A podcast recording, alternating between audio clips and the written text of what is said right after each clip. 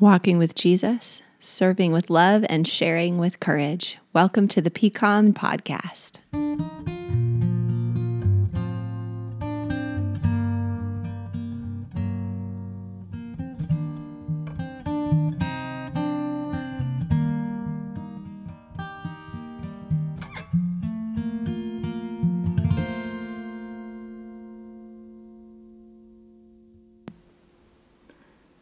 Hello, dear friends. It is Pastor Courtney Ellis welcoming you to another episode of the PCOM podcast.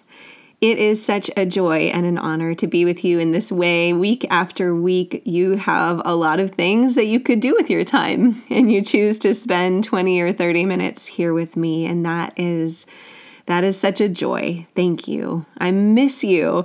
I miss hugging and handshaking and being together, and all of the digital ways we can be together are just not as good. They just aren't. My heart aches to be back with each one of you. But until we can do that safely, I am grateful. I'm grateful for the magic of podcasting and emails and voicemails and phone calls and all of the ways we are able to gather together despite the difficult season that we are in. So, thank you. Thank you for tuning in. Thank you for spending the time. I have been thinking over these past few weeks of something one of our members, Lauren Popkowski, wrote to me a few months ago. She wrote about finding micro joys in every day. The days can be difficult, the days can be long. We are homeschooling our children this year, and the days can just be very long, and the sameness of a season with without our normal big joy milestones, family reunions, and vacations to travel far and wide, and all of these things that normally we look forward to. But God is good, and God gives us these small, sustaining joys. And part of what I'm seeking to do in my own life, and I invite you to join me, is to cultivate an awareness of these micro joys small things that bring us joy. My friend Paul Wallace is someone who's really into birding. He's a friend of mine just through social media. We've never met in person, but he lives in the Atlanta area, Atlanta, Georgia, and often he will write about going out in nature and praying for a bird from the Lord a little wordplay on a word from the Lord. He will pray for a bird from the Lord and he will sit there by a creek or in a forest and wait. And the beautiful thing about birds and bird watching is the birds come. The birds almost always come. And we can't make it happen, we can't draw them to us in any sort of magical way, but if we are still and if we are observant, we will begin to see the birds. And then he will post pictures or a list of the birds that he's seen. And Lauren and Paul have just gotten me thinking what would it be if we went through our days looking for these micro joys from the Lord. Maybe you're into birding. I am slowly starting to get into birding. I Daryl Daryl thinks it is delightful and hilarious because it doesn't really fit with my fast moving, mostly into words and reading personality. But I'm working to cultivate this awareness and this stillness and this slowness and the gift of micro joys that are all around us. So I want to hear from you. What are your micro joys in this season? What are your micro joys? We took the kids on a hike a few days back, and out on that hike, I was looking in some of this scrubby brush by the side of the trail, and I saw this little flick of yellow, and I stopped and I looked, and there were goldfinches in the brush. I have never seen a goldfinch before. They are beautiful and they are tiny. They are smaller than I thought. But it was this beautiful cla- flash of color and life and light. And I would have missed it if I hadn't been paying attention. And that's true of many of the joys of our life. Will we attend to them and be attentive to them? They are all over. What are the micro joys in your life? Write and tell me about them or leave me a voicemail. You can call the church office, leave me a voicemail. I would love to share those on the air. Or you can send me an email, courtney.ellis at mypcom.com. My other micro joys in the past couple of weeks. I have a new niece. My sister in Minnesota had a baby. Her name is Pippa. She is beautiful. It is killing me to think about how long it's going to be till I can hold her and snuggle her. But again, going back to the micro joy, right? There's there is grief in not being being able to be present and hold that new baby, but there is joy in knowing that she is healthy and seeing pictures and video and talking to my sister. Micro Joy, every afternoon I have a Diet Dr. Pepper, and it is a small thing, but I look forward to it. I do. Micro Joys every evening at our house. After dinner, after we've put away the dishes, we have a dance party in our living room. Every kid picks a song. Sometimes they've got news ma- noisemakers out or or um, egg shakers. Sometimes someone's banging on the piano, but we just dance it out at the end of the night every day. Micro Joys, curbside pickup from the library, new books once or twice a week. We go on a hike in the middle of the week. That's a micro joy. Daryl and I have been watching the show Lupin on Netflix. It's a French heist show. Highly recommend. Not good for kids. There's a little bit of violence and language, but it is really, really clever. And we've really been enjoying that what micro joys are getting you through. When we talk about micro joys, one of the things I look forward to is the release of a new book. When a new author or an author that I've loved for a long time has a book coming out, it just lights a fire in me. I watch those release dates like many people watch the release date of a Star Wars movie or a Marvel movie. Maybe you, like me, are a book stalker and you think, okay, July 2021, I can do it. I can make it to July because this book will be coming out. Here are some of the books I'm most looking forward to in 2021. And I'm going to backdate this a little bit because some have come out in December of 2020, but I have not yet gotten my hands on them. So, books I'm most looking forward to reading this year and books I would love to read alongside you. Maybe some of these are on your list or you have others you would recommend. First, by Esau McCaulley. Esau is a professor, he's a doctor of theology, he's an Anglican priest, Reverend Dr. Esau McCaulley, and he works at Wheaton College, my alma mater, which I will always have a soft spot in my heart for Wheaton College. He has a new book out called Reading While Black African American Biblical Interpretation as an Exercise in Hope. I'm so looking forward to reading this. Esau McCaulley is a frequent contributor to places like Christianity Today, and he writes op eds occasionally for the New York Times. He is very, very thoughtful lives an interesting life. His spouse is in the military and she has been deployed for a lot of the year. So he's raising young children while he's teaching, while he's writing. And he just speaks really incisively and thoughtfully from an evangelical perspective on what it is to be Black in America, what it is to be a faithful Christian person and a deep man of faith, a man of the cloth, and to be Black in America in the 21st century. It is a perspective that is deeply needed, and it's an area of learning that I I want to grow in this year. And so I'm looking forward to reading Dr. McCaulley's book, Reading While Black African American Biblical Interpretation as an Exercise in Hope. Secondly, Daryl and I just got our hands on Makoto Fujimura's book Art and Faith. The foreword was written by N.T. Wright. N.T. Wright is a very trusted theologian in our house and in our church, deeply wise.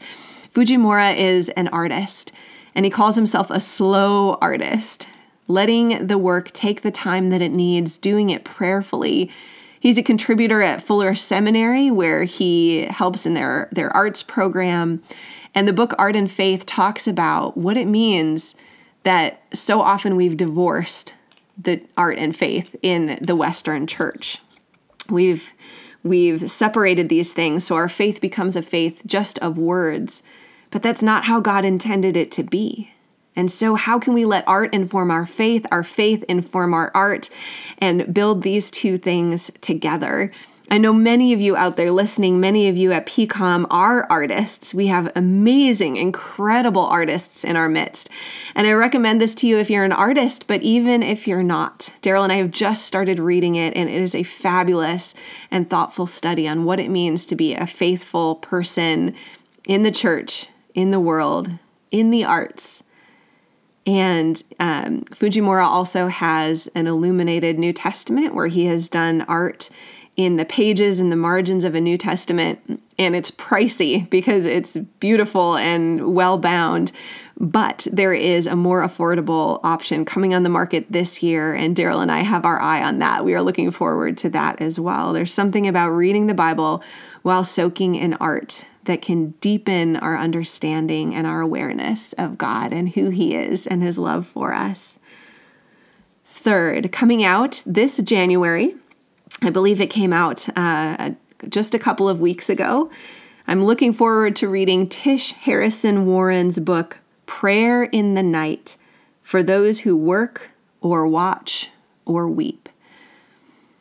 Tish Warren is an Anglican priest. She is a faithful woman of God. She also occasionally uh, contributes to the New York Times op eds. She regularly contributes to Christianity Today. She is someone I deeply, deeply trust in her understanding of God's work in the world. And she has been through some deep struggles in her personal life. Over the past few years, she had a late miscarriage and went through a period of really tremendous um, suffering and health challenges. And this book was born from that struggle. What does it mean to pray when we are in the midst of suffering.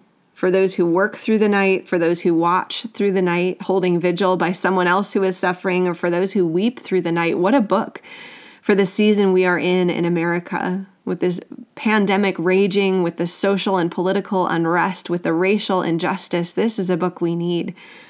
And I, I respect her writing and her craft. Tish Harrison Warren wrote the book A Liturgy of the Ordinary about finding God and communing with God while we do things like make the bed and pack lunches and drive to work. And this is her second, and it is much anticipated. I cannot wait. I cannot wait to read.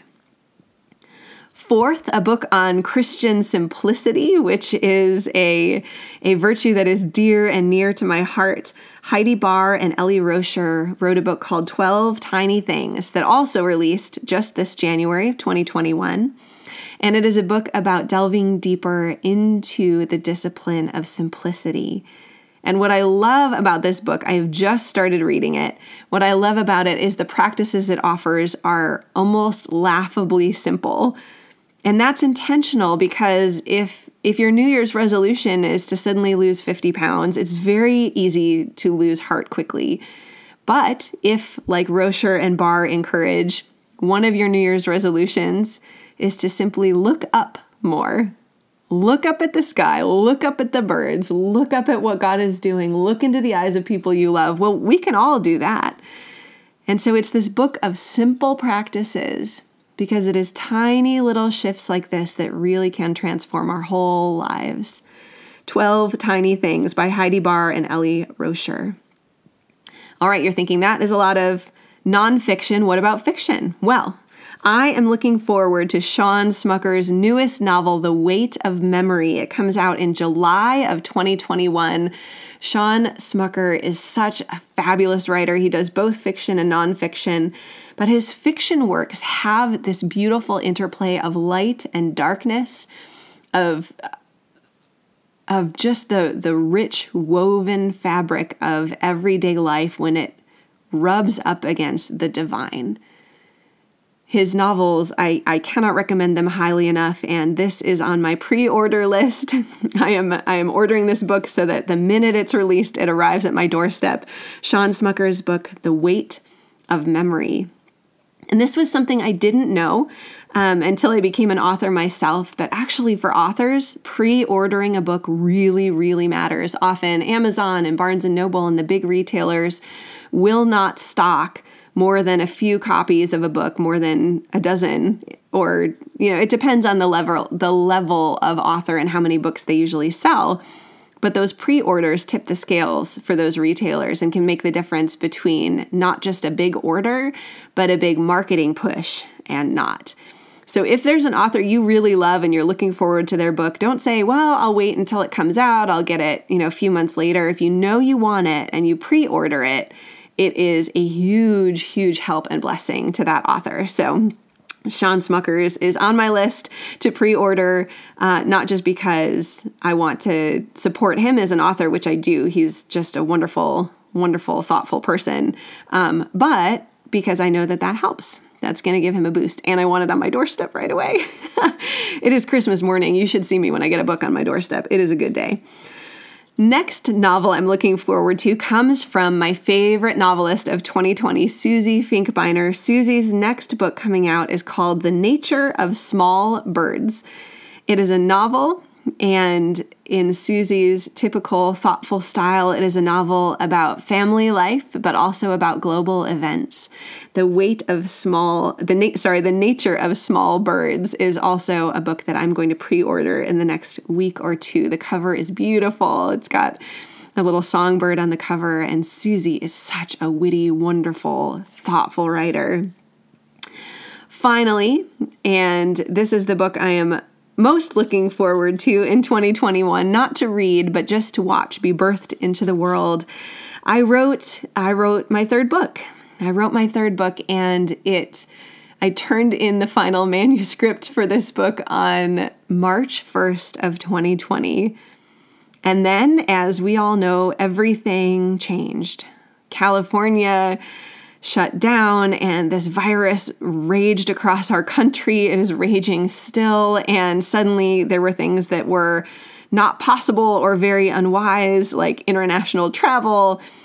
And my editor came back to me in May and said, Courtney, I hate to say this, but I think you're going to need to do some rewrites. The world is just really different than it was. And she was right. So I sat with the book and prayed over it and ended up rewriting almost 50% of it. And the book was going to release in February of 2021, but all of this happened and all of these revisions and rewrites, and now it is coming out in August of 2021. And the book is called Happy Now. Let playfulness lift your load and renew your spirit. There is a paper airplane on the cover. It's a happy, happy yellow cover, but it's a book about God's gift of play. How we are designed to approach our lives playfully, to live our lives playfully, Many PCOM folks were dear and kind enough to help me with this book. April Rudge basically functioned as a volunteer research assistant. Twyla Zerwas sent me so much lovely play research. I was able to interview Malika Cleland, who is a certified play therapist, registered play therapist. And, um, and many, many, many PCOM folks influenced the idea and I think the deep biblical truth that we are designed to hold our lives with open hands and to approach things playfully. Play opens us up to innovation and creativity. It forms bonds and joy and connection. And so I'm really excited to watch this book come out into the world. There is something about holding your own book in your two hands as an author that just feels miraculous. So that book comes out in August, um, and I can't wait to share it with you. We will definitely. Um, I, w- I will. I definitely look forward to sharing it with you. Um, I am not sure yet if there's going to be an audiobook version or not. Um, my last two have audiobook versions, but this one, recording things, is a little complicated during COVID, so we'll see. But definitely print books, and I can't wait to hold it in my hands and share that joy with you. What books are you most looking forward to in 2021? Maybe it's a new release, or maybe it's a book you've always wanted to read and you've just never gotten your hands on it, but this year is the year. What are you reading? What are you excited to read? And beyond even the reading, what are the micro joys in your life? Where is God showing you his blessing, giving you that daily bread? Daily grace, daily sustenance. That is my prayer for you, friends, that that awareness would grow, that God would continue to open your eyes to God's purposes in the world, the mission to love God and love our neighbors and spread the joy of the gospel. I'm going to end our podcast today with a reading from Psalm 105 on this thread of joy. Give praise to the Lord, proclaim his name, make known among the nations what he has done. Sing to him, sing praise to him, tell of all his wonderful acts, glory in his holy name. Let the hearts of those who seek the Lord rejoice. Look to the Lord and his strength. Seek his face always. Remember the wonders he has done, his miracles, and the judgments he pronounced. You, his servants, the descendants of Abraham, his chosen ones, the children of Jacob. He is the Lord our God. His judgments are in all the earth. He remembers his covenant forever, the promise he made for a thousand generations. This is the word of the Lord. Thanks be to God. All right, friends, until next week. Thank you for taking the time for tuning in. Write to me at any time, courtney.ellis at mypcom.com, or call the church office and leave me a voicemail. I would love to hear from you. I'll see you next week. Until then, take care, be well, and God bless.